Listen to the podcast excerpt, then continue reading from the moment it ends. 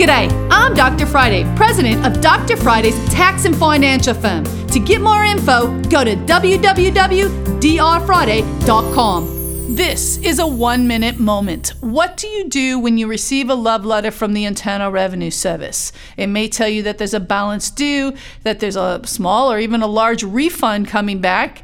Um, it could be just identifying that your identity has been compromised.